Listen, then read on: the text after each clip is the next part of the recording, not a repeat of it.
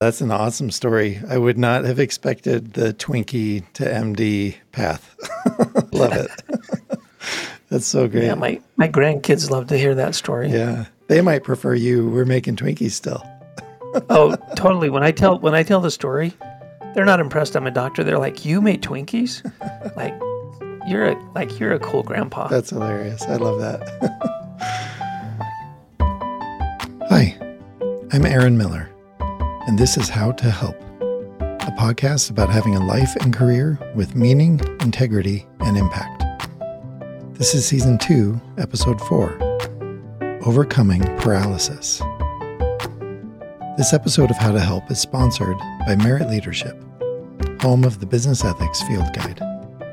Before we begin this episode, I have just a quick word of thanks to all of you who listen. I'm lucky enough to have an audience full of natural helpers, you're all so kind. Thank you for your encouraging words about the podcast, and also for taking the time to share it and to leave reviews. If you want to help this podcast grow and reach more listeners, sharing on social media and leaving reviews with Apple Podcasts are the two most effective ways to help. So thank you. I have a slight tremor in my right hand. Although I can't pin down exactly what caused it, I'm pretty sure it came from a day when I was tearing out some old kitchen cabinets and I strained something related to what's called my brachial nerve. I've had some physical therapy for it, and that's helped. But even now, 11 years later, if I overuse my right arm, I can feel it get weaker and the tremor gets more prominent. The human nervous system is an amazing thing. I definitely take it for granted, even when considering my tremor.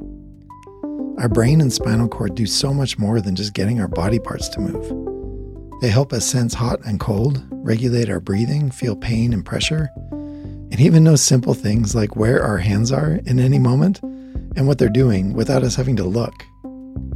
The nervous system is also incredibly fragile and hard to repair. When nerves are injured, some damage can be permanent despite our body's natural ability to heal. And a nervous system injury can be sudden and dramatic, from something as simple as taking a hard fall. A spinal cord injury is usually life changing. This episode is about those among us who have had dramatic changes to their bodies and their lives because of nerve damage caused by accident, stroke, or disease. More than that, though, it's about the remarkable journey they undertake to heal and adapt. The work that we've been doing over the last 18 years, we've kind of landed on a phrase that we call the remarkable journey that every one of these individuals who have these catastrophic injuries embark on this remarkable journey of recovery that is so unique and so daunting and circuitous in certain ways and so individual that that it really is it's just remarkable. Also in this episode, we're going to learn about a pioneering clinic called NeuroWorks where patients are getting care that would otherwise be impossible for them. We'll learn about the clinicians who are daily crafting better lives. Currently, we have a staff of, of 26. We do physical therapy, occupational therapy, and speech therapy for adults and children with spinal cord injury, brain injury, stroke, cerebral palsy, spina bifida, and similar conditions. Mm. The analogy that I try and paint for visitors to our clinic is if I brought you into a woodworking shop, I would show you the table saw, the drill press, the sander, etc. And you would say, oh, yeah, those are the tools. But then I would introduce you to the craftsman who takes the block of wood to create the masterpiece using the tools that are in the workshop.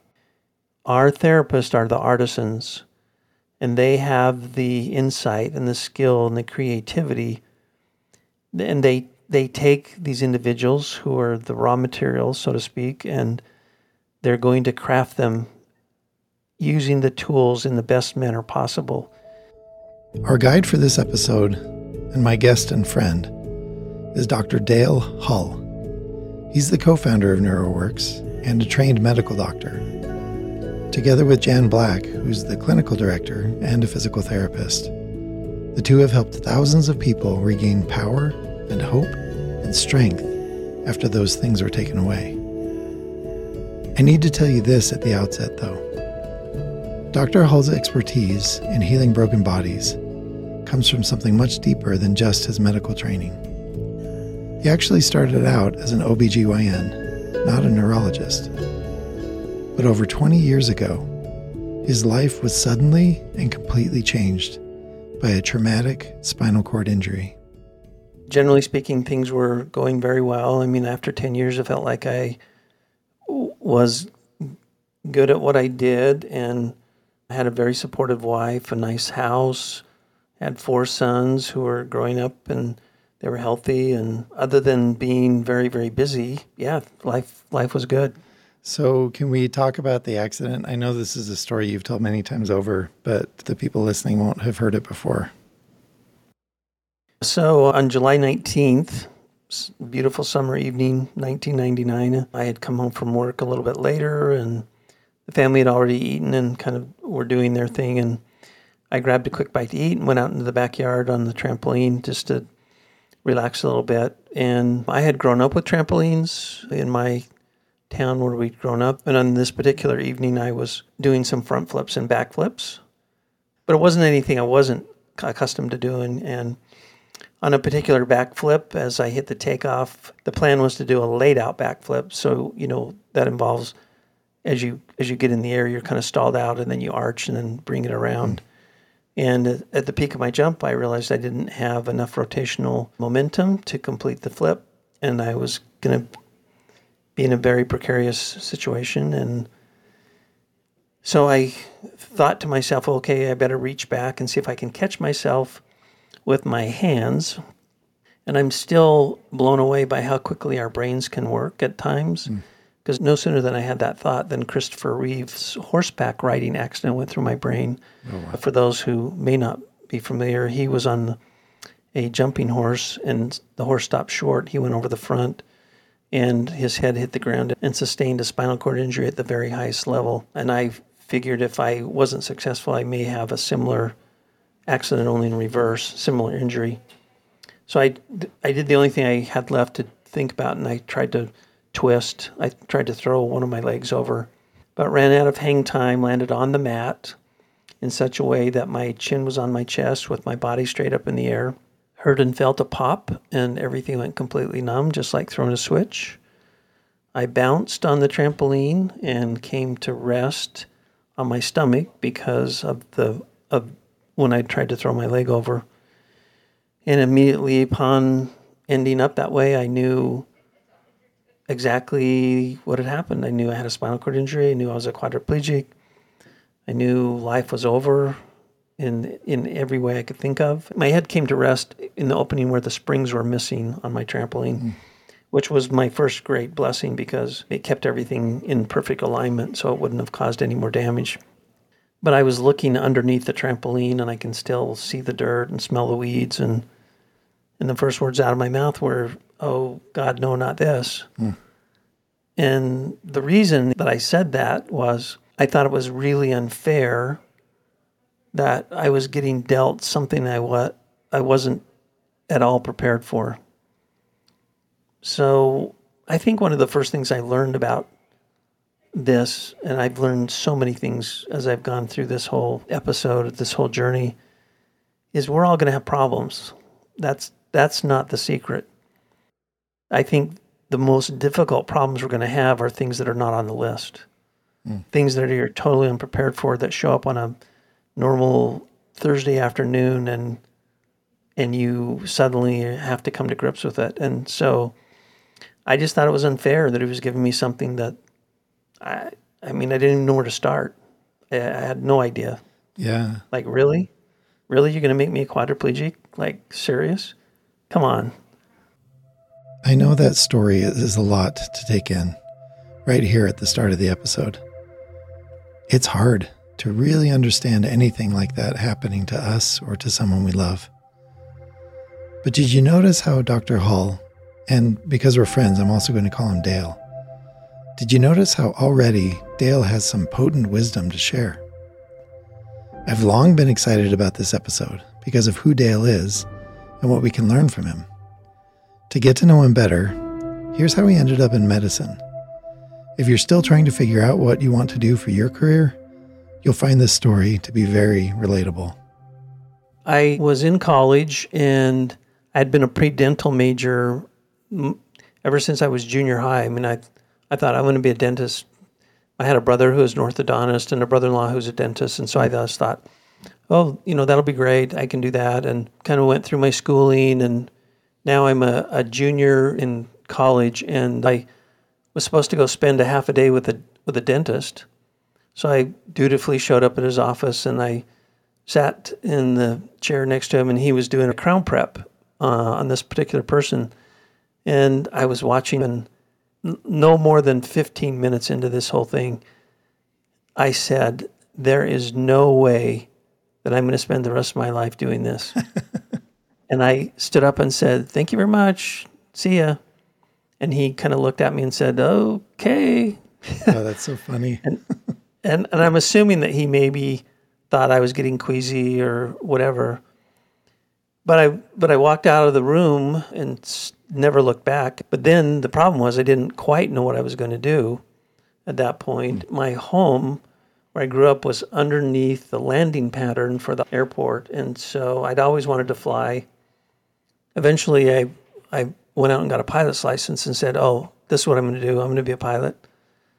And at the time, I was working at Hostess at the Hostess Bakery, mm. making Twinkies for a living. My wife was still in college, and I'd come home and say, Guess what I did for the world today? I made 100,000 Twinkies. I worked with a lot of really good people. They were hard workers. I mean, it's, it's much harder work than you think. But I also realized that they were just working for a paycheck. Mm. And that was the second point in my life where I said, I, I can't just work for a paycheck. Well, I actually, uh, by this time, I had actually applied to law school and I got accepted as an alternate. Thank goodness I never got in because I, I don't, I don't think I'd be happy as an attorney. But in the course of all this, my wife and I witnessed a car accident right in front of us. And we were kind of the first responders, and I felt so helpless mm. at this scene that I turned around and enrolled in the emergency medical technician course from the state and got my EMT certification and said, okay, I really think medicine is what I want to do. But by then, I was out of school and really didn't have a pathway forward. I'll tell you an interesting story about this whole thing is I was sitting at my desk one day, my wife was at work, and I was a little bit down in the dumps contemplating, okay, what what's my life going to be like? What am I going to do? And I was just doodling on a piece of paper and as I doodled I was signing my name. Just practicing signing my name and at one point I signed my name and then after my name I wrote the two initials MD. Mm. And I sat and looked at that. And quite honestly, Aaron, I said to myself, there is no freaking way that that's ever going to happen. Because it just seemed like I, there was there was not a path forward, right? Long story short, is a friend of mine who was a professor called me a short time later and said, "Hey, what are you doing in life?" And I said, "Making Twinkies." And he said, I need a graduate assistant in physiology. Do you want to come down? And I said, sure. And so I went down and started a graduate program, and, and that opened the door for me to apply to medical school. And then, and then I, uh, I was accepted to the University of Utah Medical School, and off, off I went. Mm. And, and to bring the, the story all the way full circle, there were days when I was a practicing physician, really busy writing orders and I would get down to the bottom of the order sheet and I would sign my name. Hmm. And there were a couple of those days that I actually paused when I made those two initials at the end of my name. Hmm. because it was that realization that it had it had actually happened. That sense of gratitude and accomplishment is something I hope everyone can find. There are few things more satisfying than having work that uses your gifts to help other people. This was what Dale had to leave behind because of his injury. In fact, if you've listened to my first episode in season one, I spoke with Professor Jeff Thompson about how people find their calling. Dr. Hull's story was one that Jeff shared as an example, but Jeff didn't talk about delivering babies. He spoke about what was to come next for Dale. The day I was injured was the day I delivered my last baby. Uh, well, last baby as a non injured person. I actually ended up delivering two other babies, but those are whole different stories. That was after I was injured. But the last baby I delivered was a couple whose physician got ill and she was ready to deliver at any time and came in to see me that day and and uh, just happened that she was you know in a situation where she was ready to go and so took her over to labor and delivery and we got her delivered and I've remained with with that family in fact they live in Minnesota and last year actually stopped by and I got to to revisit with the husband and wife as well as the child. Most people who experience a traumatic injury, like Dr. Hull's, don't fully understand the significance until much later. With years of medical training and practice under his belt, Dale immediately knew what had happened on that evening when he was hurt. By the way, you may hear some background noise in this clip. Those are clinicians and kids at the clinic, some of whom are patients. So it, this has never occurred to me, having heard your story before, but it did just now. Your reaction to this would have been much more informed in the moment. A typical person who has no medical training, when they found themselves in that situation, there'd be so much uncertainty swirling around, not knowing what was really going on. But it sounds like you had a full appreciation of what this meant, where most people wouldn't.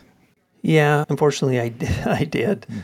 In fact, in one of the funny prescient moments while I was laying there, I actually knew, for whatever reason, that I would be the show and tell spinal cord injury for Dr. James Swenson's second year medical student lecture of the following year, which I was. Wow. Because I remembered as when I was a second year student watching a paralyzed gymnast come in as the show and tell for spinal cord injury.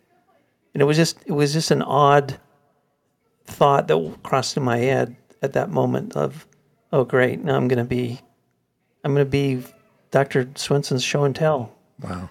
And and so yeah i i knew exactly what had happened and i i had my wife call my colleagues at the hospital and say okay you know this is what's happened. And i knew how bad the accident was. I mean i had no motor no sensory below the level of the top of my shoulders i mean it was it was it was bad, yeah. you know, and and my wife she she said I realized when it was bad when I walked in the emergency room and your partner walked out of the x-ray room crying after he saw my x-ray. And I have to hand it to my wife because she was thrown into this very complicated medical situation and and there were times when she had to make decisions for me. You know, be, once I was sedated and I was in the ICU, and and that was really tough. That was really tough on her. I mean, she she had no understanding, and yet she was trying to absorb what she was being told. And it gives me a greater appreciation because we see that all the time. What I describe it as is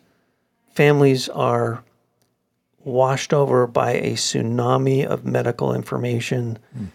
that is so overwhelming that it makes the injury that much more complicated.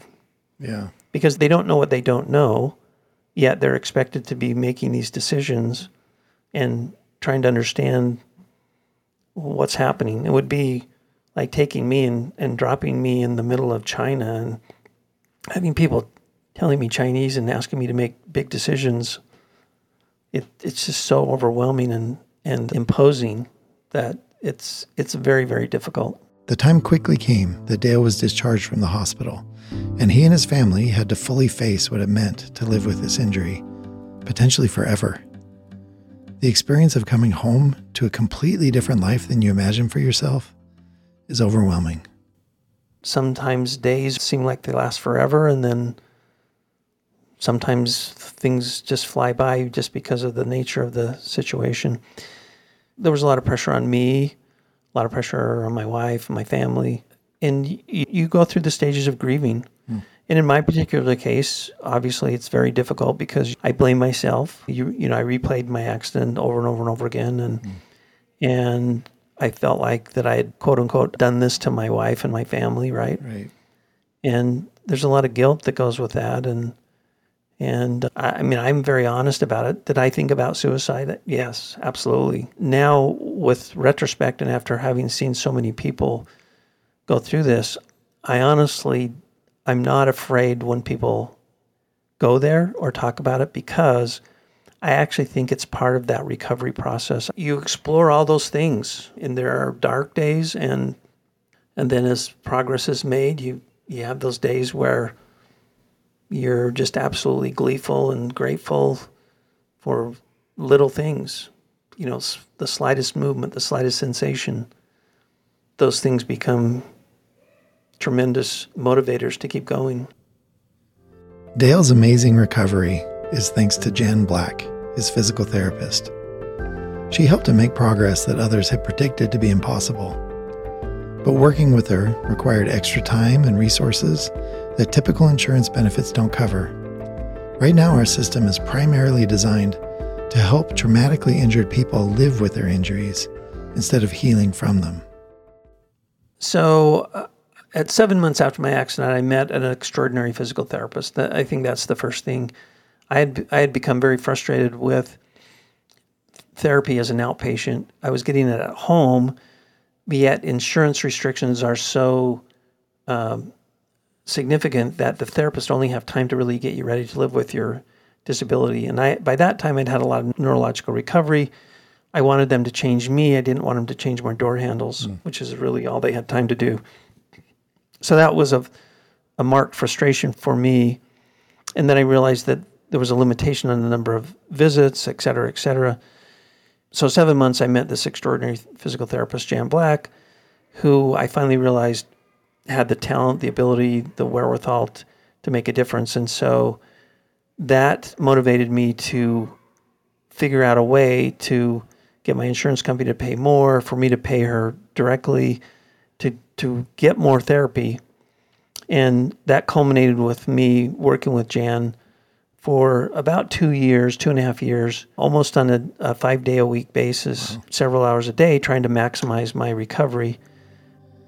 Dale's recovery was remarkable. Less than three years after the accident that made him a quadriplegic, he could walk again. In fact, Dale, without assistance, carried the Olympic torch during the 2002 Winter Games in Salt Lake City. That's a story we're going to hear later in the episode. After having made so much progress, Dale and Jan realized that what he had was something that many, many other people needed as well at that point, I was still partially paralyzed and couldn't go back to work. So then I had to figure out, okay, so now what do I do? I mean, it had all this recovery, it had all these blessings, but I can't, I can't be an OBGYN again. Well, along the way, you can imagine I had met other individuals with spinal cord injuries and paralysis, and they started to say, well, why can't I have what you have? And they wanted what I had, they deserved what I had they needed what I what I was getting, and I couldn't say, "Well, come on over to the house." That was pretty awkward. So Jan and I started to talk about: Is there something we can do? There seems to be a need in the community. We eventually put our thoughts on paper. We we actually wrote a business plan. We said if we're going to do this, we've got to eliminate financial barriers. So we created the nonprofit, which makes me laugh now because I, I know your work is in nonprofits, and and we we always joke that you have a physical therapist and a partially paralyzed gynecologist trying to run a nonprofit organization. It's just like, holy smoke! Confidence is is what you have before you know what you're doing. yeah. And and so we said, okay, we're going to try and we're going to try and make a difference.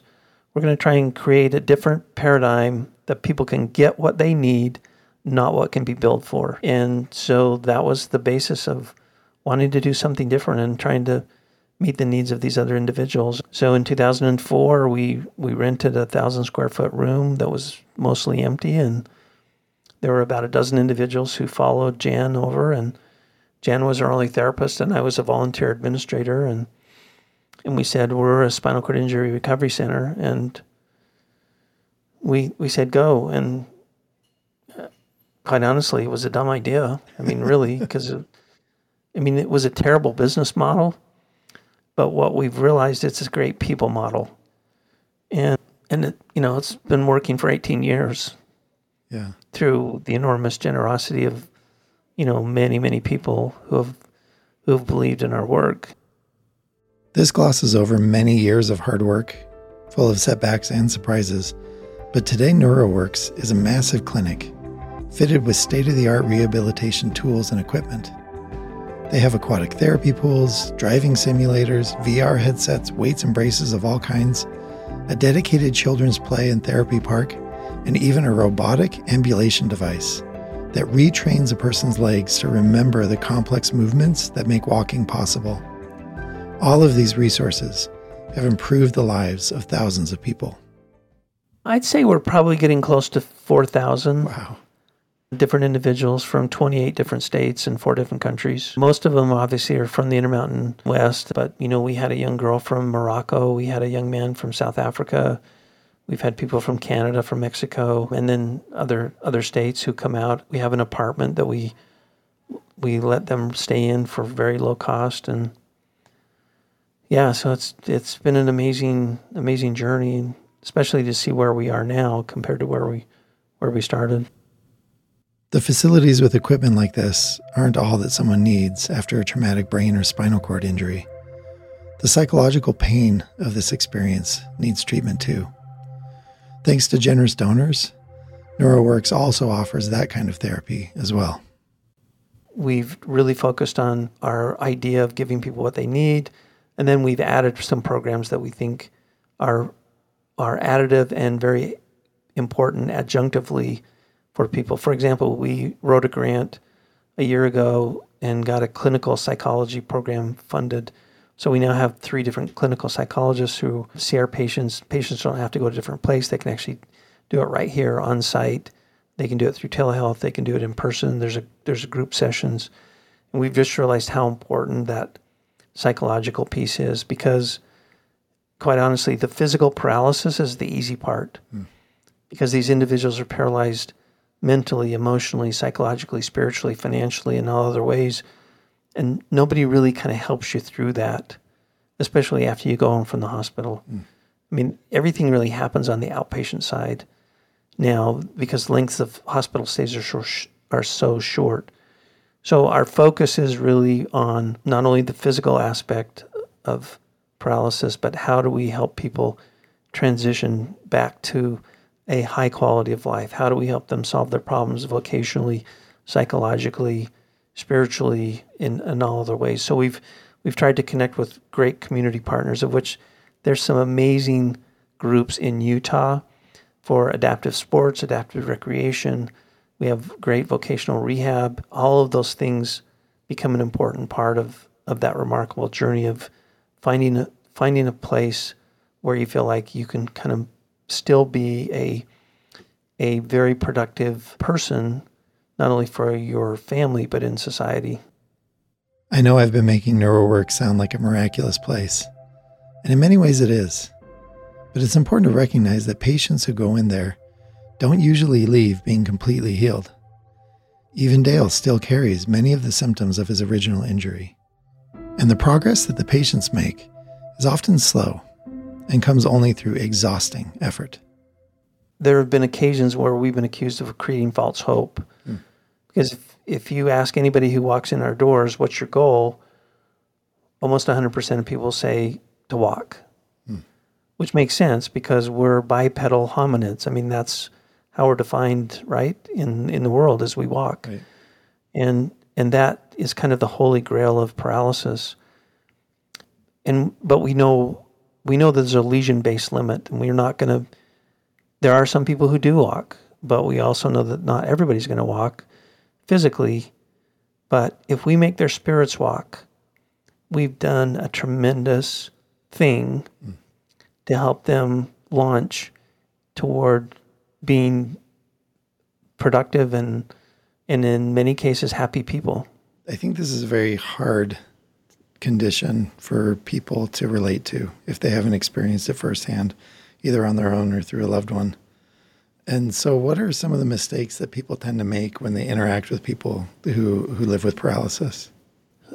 Yeah, that's a that's a really great question, and in fact, it's very appropriate at this point in time because one of the things that you may hear, or if you haven't heard about it already, is there's a bit of a social movement called ableism. Mm. Ableism is this concept that you know the the world really was created for able people. For example, stairs. I mean, s- stairs are there because people can walk up the stairs, right? right? But if you're in a chair, you should still have the same opportunity to go to the second floor. Yet the world wasn't created by that. Now, let me tell you to it this way because I think this probably illustrates it in the best. I had a friend of mine when I was still in my wheelchair came up to me and he said, "Hey, can I ask you something?" He said, "How should I speak to someone in a wheelchair?" Mm. And I said, "Well, that's really easy. How do you speak to someone who's not in a wheelchair?" and I and I and the point I was trying to make is the biggest compliment that we can pay to people is we don't see the disability. We don't see the chair. We don't see that part of it. What we see is a person. Hmm. Because I think what happens, and this is kind of the concept of ableism, is is once you put a label on someone, that changes your behavior, your interactions totally. But if you just see a person, no matter what, then you interact with that person, and that allows that freedom to just say, no, this is just a person. Now they have to do things differently. And what am I doing to help accommodate that? And how can I help them reach their goals because they have to do it differently? It doesn't mean that they're different, it means that they have to do things differently than I do them. Mm. There are there are a few people out there who are a little bit militant about it, but yet I think the concept is really a good one that that we're all basically people and if you think about the aging of America, everybody's headed for some sort of disability in one shape or, or another. I asked Dale to tell me more about common misconceptions that people have about neurological injuries. I think the biggest hurdle or the biggest thing that people don't quite understand, and whether or not it's a spinal cord injury or a brain injury or a stroke, is with neurological injuries, no two injuries are the same, mm. and no two cre- and no two recoveries are ever the same. And the reason that that is important is, generally speaking, when friends or even family members show up, they all want a prognosis. They all want to say, "So." Is Joe going to walk again? And the, the difficult part is there isn't a textbook, an imaging device, a scientist, a physician. There is no predictive value of any of those things. We can't predict where someone's going to be because they're all unique and you actually just have to go. The proof is in the doing. That's really a concept that is not well understood. The second part of that is most of us, and I will admit that even when I was a practicing physician, if I saw someone in a wheelchair with a spinal cord injury, in my mind, I would say, oh, that's too bad they can't walk. But never gave any thought to loss of sensation, mm. loss of bowel function, loss of bladder function, loss of sexuality, loss of the sense of touch. And even with high spinal cord injuries like myself, temperature regulation. People like me, we don't sweat and we don't shiver. And so we have to be very careful about our ambient temperature because we just don't regulate it like we used to. Mm. There are so many quality of life issues that it's hard to wrap your head around. There was a couple of surveys done at separate times where they they took people who had been t- paralyzed from a spinal cord injury at least 10 years. And one of the questions they asked is if we could give you the ability to walk or give you bladder function, which would you choose? 85% of the respondents said bladder function, no question. Mm. And so when you think about if you are paralyzed in your wheelchair, yet you're having to cath yourself four to six times a day and you're worried about accidents, that is a huge quality of life issue. And I think those those are the kind of things that I think surprises most of the people who who have these injuries. Right. But certainly it's a big surprise to their family who have to take care of them. When the friends show up and kind of come in and visit, they, they really have no concept of what that's like. Yeah. You know, what the, the those little things of life that really become big things. NeuroWorks does far more than just treat patients who come through their doors. They're also constantly fighting to improve systemic failures that slow down or prevent healing. Our insurance and medical systems here in the US simply don't offer enough of the time and resources that traumatic injury patients need. What are the systemic problems that need changing to better help people with paralysis? So, so two big problems. Number one is the length of hospital stays have significantly shortened. They're they're about seventy percent shorter than they were thirty years ago. Mm. So, thirty years ago, if you would have had a spinal cord injury, you would have been in the hospital for at least hundred days on average. Currently, that average is twenty-seven days. So people are being discharged from the hospital so early that the that the inpatient rehab really is only focused on getting them home and getting them ready to go home. So the burden has now shifted to the outpatient side. Well, there's two big problems. Number one is they're not they're not specialized centers for neurological rehab be, because it's not a money making concept. And number two, the insurance does not discriminate based on the acuity of the of the situation. Meaning, Aaron, if you blew out your ACL and had to have ACL surgery, and you would get the same number of of outpatient physical therapy visits as if you got in a car accident and had a spinal cord injury and became a quadriplegic. Wow. There's no difference in the in the number of visits that you would get. Most people get 20 to 30 visits for an entire calendar year and then they're done. So the, the obstacle is access to care, mm. access to specialized care, and then the financial barriers that pre- prevent access, even if that specialized care is is available. Yeah. So, so those t- those three things combine to make it overwhelmingly difficult for people to find any sort of progress. We're aware of people in other states that literally get discharged from the hospital and get maybe four outpatient visits. They're provided with a wheelchair, and that's it. Mm. They're it's here's your wheelchair, have a nice life, and there's so much more. E- even if you are confined to a chair for your mobility, learning how to transfer, learning how what you do when you fall out, learning how to you know do pressure release. I mean, there's there's just a myriad of things that have to be looked at and taken care of. So how is NeuroWorks different? Well, it's in the time and care that they can offer their patients. It takes an enormous amount of creativity a, a, a very dedicated type of person who can create a treatment plan for each individual. That's why it's so labor intensive and that's why it takes so long. Mm.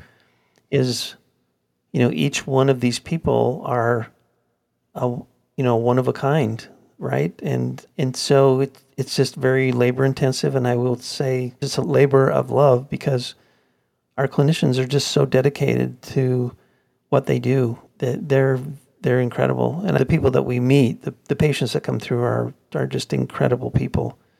They're the most grateful, the most hardworking, resilient. They're and I just think it's a privilege that we have a chance to associate with them. Let's take a break here for a word from our sponsor. Leading an ethical career can sometimes feel like navigating through a wilderness full of pitfalls and other dangers. Having good intentions isn't enough. What you need are ethical skills. The Business Ethics Field Guide leads you through the trickiest of ethical challenges.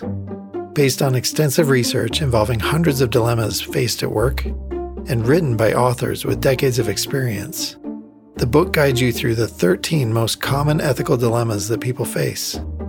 It gives you the expertise and tools you need to navigate them safely. But more than just keeping you safe, it also trains you to be an ethical leader that others can follow with trust and confidence. You can find the Business Ethics Field Guide at Amazon, Apple Books, Audible, and at meritleadership.com. Earlier in the episode, I promised I would share Dale's story about carrying the Olympic torch. I don't think there's a moment in this episode that better captures the amazing person known as Dr. Dale Hull. If you need some motivation or just a reason to feel happy, you are going to love this story. Uh, so I was injured in 99. Fast forward to 2001, you know, I'm still working with Jan, and I'd gotten to the point where I was walking with two arm crutches, if you know what those are. Mm-hmm. And I, I developed some better hand and finger function. But at that point in, in time, I had I had gotten to that point by setting incremental goals. You know, I'd, I'd make a goal and then I'd say, okay, well, so what's the next incremental goal? And so I'd reached that point where I needed a new goal.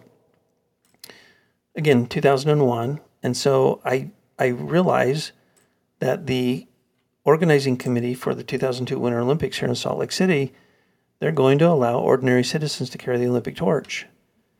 And I said, huh, there's a good goal. And I said to Jan, you know what? I, I want to be a, a torchbearer. Now, you have to keep in mind that my hands are still partially numb, right? Yeah. Especially my right hand. If I don't keep thinking about what I'm holding in my right hand, it just drops, it just falls through. Hmm. And so Jan looked at me and she said, Well, you realize you can, you know, you, you got to carry a three and a half pound Olympic torch and it's going to be with gloves on in the cold. I mean, do you really think you can do that, right? And then I said, yeah, and I don't want any assistive device. I don't want to be in a wheelchair. I don't want a cane or crutch. I just want to walk on my own. In fact, if I can, I want to run. And of course, she looked at me like, are you hypoxic or what is the problem? And so it really became an important goal for me. Well, in order to be an Olympic torchbearer, you had to be nominated. Mm. So I nominated myself, and then I started a little campaign where I had everybody I knew nominate me. So I kind of ran for office, so to speak. And so I get this letter from the Olympic Committee in July of, of 2001. It says, Yes, you've been selected as a torchbearer. You will carry the torch in February of 2002. And if you know anything about the, the, the torch of 2002, you know, in all over the U.S., mm-hmm. it took several months for it to make, make its way to Salt Lake. And so I knew I would be toward the end, which was great for me because I had six months to prepare. So my goal became Jan's goal, became our goal, and we started to work toward that that whole idea of can I carry the Olympic torch without any assistive device and do it on my own? So I, I started to, to collect the information. I knew I'd had to walk two tenths of a mile, and I knew that the torch was three and a half pounds. So I got one of my son's baseball bats and I hooked an ankle weight to it to duplicate the weight. Wow. And then I would go to a high school track on a regular basis, two or three times a week. And I would walk once around the track, which, if, if you know, that's a quarter of a mile. And, and so I would practice walking, and then I would hold the bat, and then I would try and change hands, you know, to see what it would be like to change hands. And then as it started to get colder, I started to wear gloves. And then a friend of mine, in fact, it's a woman named Heather Simonsen, who was a reporter for one of the TV stations who had interviewed me she had carried the, the torch in Texas. And she said, Hey, do you want to borrow my torch to prepare? And I said, Absolutely.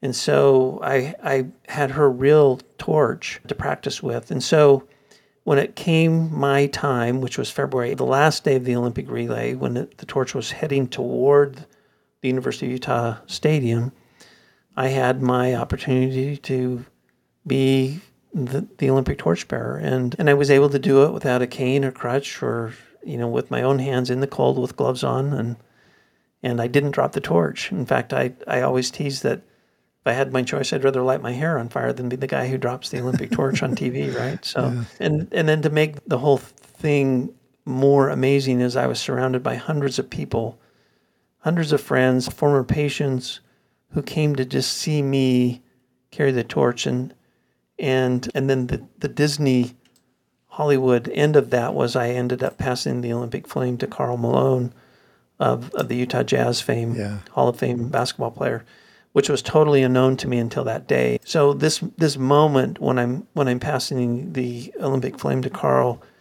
I describe as my George Bailey, oh, it's a wonderful life moment because all of those people were there surrounding me with pure joy just for me. Yeah. And it, it I mean, it was just surreal. I mean, there's just no way to describe what what that was like. You know, the the ability to be the the torchbearer of the sacred flame, and then having all those people in support, and it's it's really kind of a Hollywoodish type movie scene, you know. With two decades of treating patients at NeuroWorks, stories like Dale's could fill a whole season's worth of podcast episodes.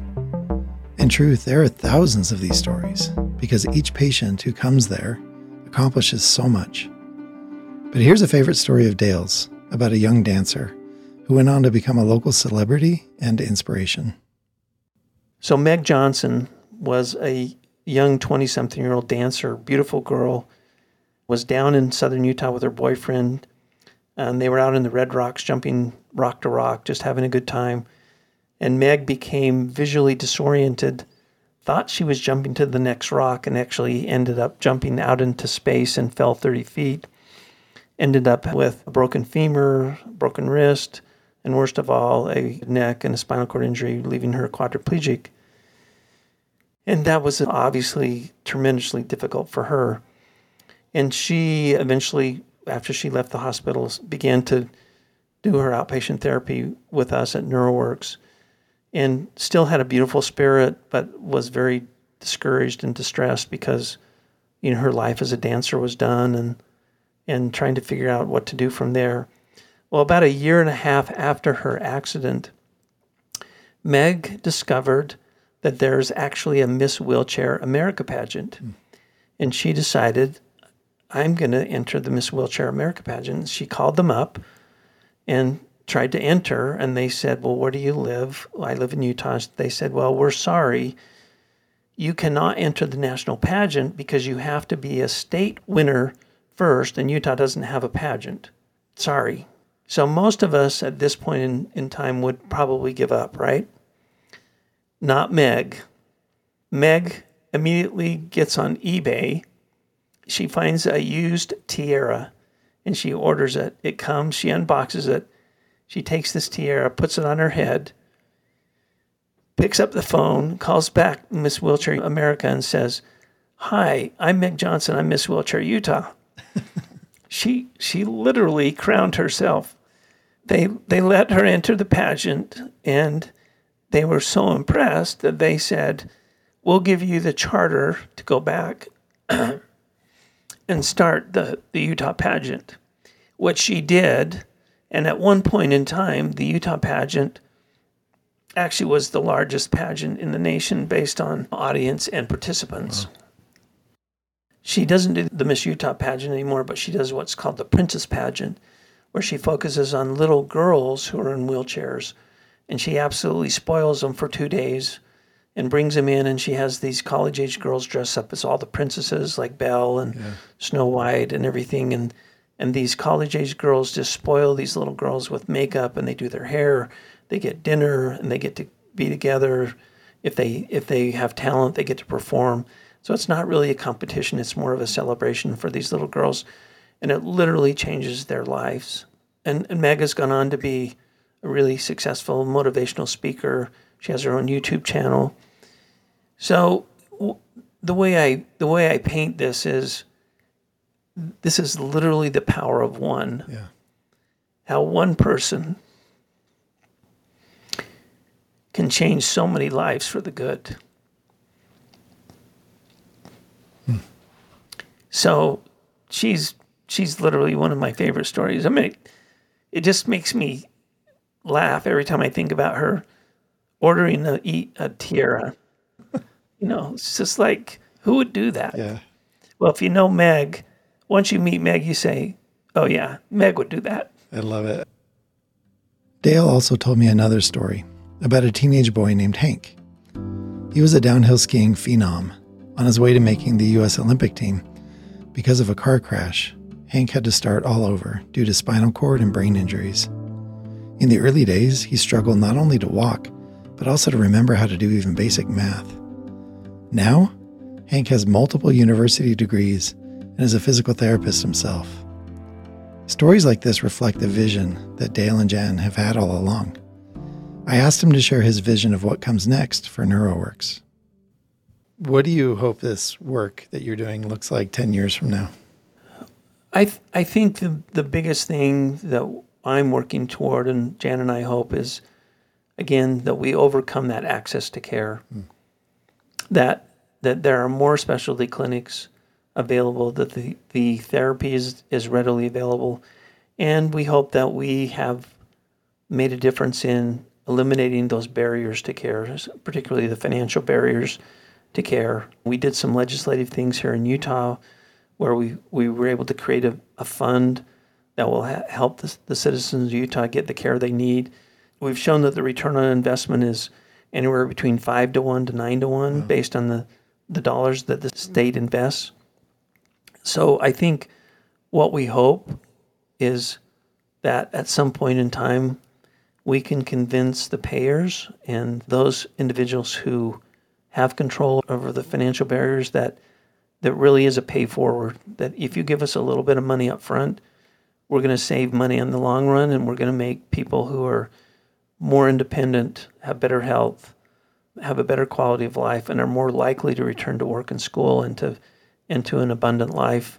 If if we can make that happen, then I'll I'll feel like I can die a happy man in that regard. Here now at the end, I have truly saved the best for last. This insight and wisdom from Dale went straight into my heart. Never having experienced anything like what Dale has, I wondered if he ever felt regret for his injury. I can think of so many things that I regret, but none of them changed my life as dramatically as that summer evening in 1999 did for him. Does he sometimes think of what his life would be like but for that night? How does he think about it all these years later? I haven't spent an enormous amount of time thinking about what my life would have been like had it not happened. Hmm. But here's what I will say. And I've I've said it many many times, and it always surprises me. But you know, this journey that I've been on, and the adversity I've been through, has been so rich in its learning and the things that I've acquired and the depth and the insight that if God or Buddha or Bill Gates could stand right next to me right now and say, I'm going to touch you, and when I touch you, you're going to be made whole again, but you'll have to forget everything you've learned. I would say, Don't touch me which always surprises me because I miss my body every day. I miss being me. But yet I couldn't go back because of, of the experiences and who I am and what I've been given because of that. Yeah. So I don't really think about the what if because the other the other side of it is so amazing. All of us, due to setbacks big and small, sometimes unexpectedly find ourselves stuck. Even if there's no real comparison with being physically paralyzed, we might still feel trapped or imprisoned by a sudden departure from the life we expected. We may not see a way forward because of how hard and painful our circumstances have become to fight against our setbacks, to defy and overcome them, like Dale has and thousands of others, makes us into new people. Our victories, when hard won, become precious to us because of how they shape and mold us. And those who help us regain our freedom and find new selves become our angels, our heroes, and our friends. Like Dr. Hull, we will find ourselves on the other side amazed and full of gratitude. I want to thank Dr. Dale Hull for taking the time to share his inspiring stories and wise insights with us. I feel so lucky to know him. And NeuroWorks relies heavily on the generosity of donors to make their services possible. If you want to help them in their work, consider making a donation. You can find a link to their website in the show notes for this episode. I'm also very excited for you to hear our next episode an interview with Walter Shaub. He's the former director of the U.S. Office of Government Ethics and one of the most important voices demanding integrity from the people who run our country. Shaub has succeeded in offending people from across the political spectrum. He's also funny, kind, and fascinating to talk to. I'm confident you're going to love this episode. If you enjoy How to Help, please take a moment to give us a positive review in your podcast app. It really helps us reach more listeners. And if you have a favorite episode, will you share it on social media? It means a lot to us. If you want to stay up to date with the podcast and my other work, subscribe to the How to Help email newsletter, where I share ideas for how to have more meaning in your life and in your work. You can subscribe or read the archives at how-to-help.com. This episode was written and recorded by me. Our production team included Ty Bingham, yours truly, and Joseph Sandholtz, who also mixes our audio. Our music comes from the Pleasant Pictures Music Club, and if you want to use their music in your projects, you can find a link and a discount code in our show notes. Finally, as always, thank you so much for listening. I'm Aaron Miller, and this has been How to Help.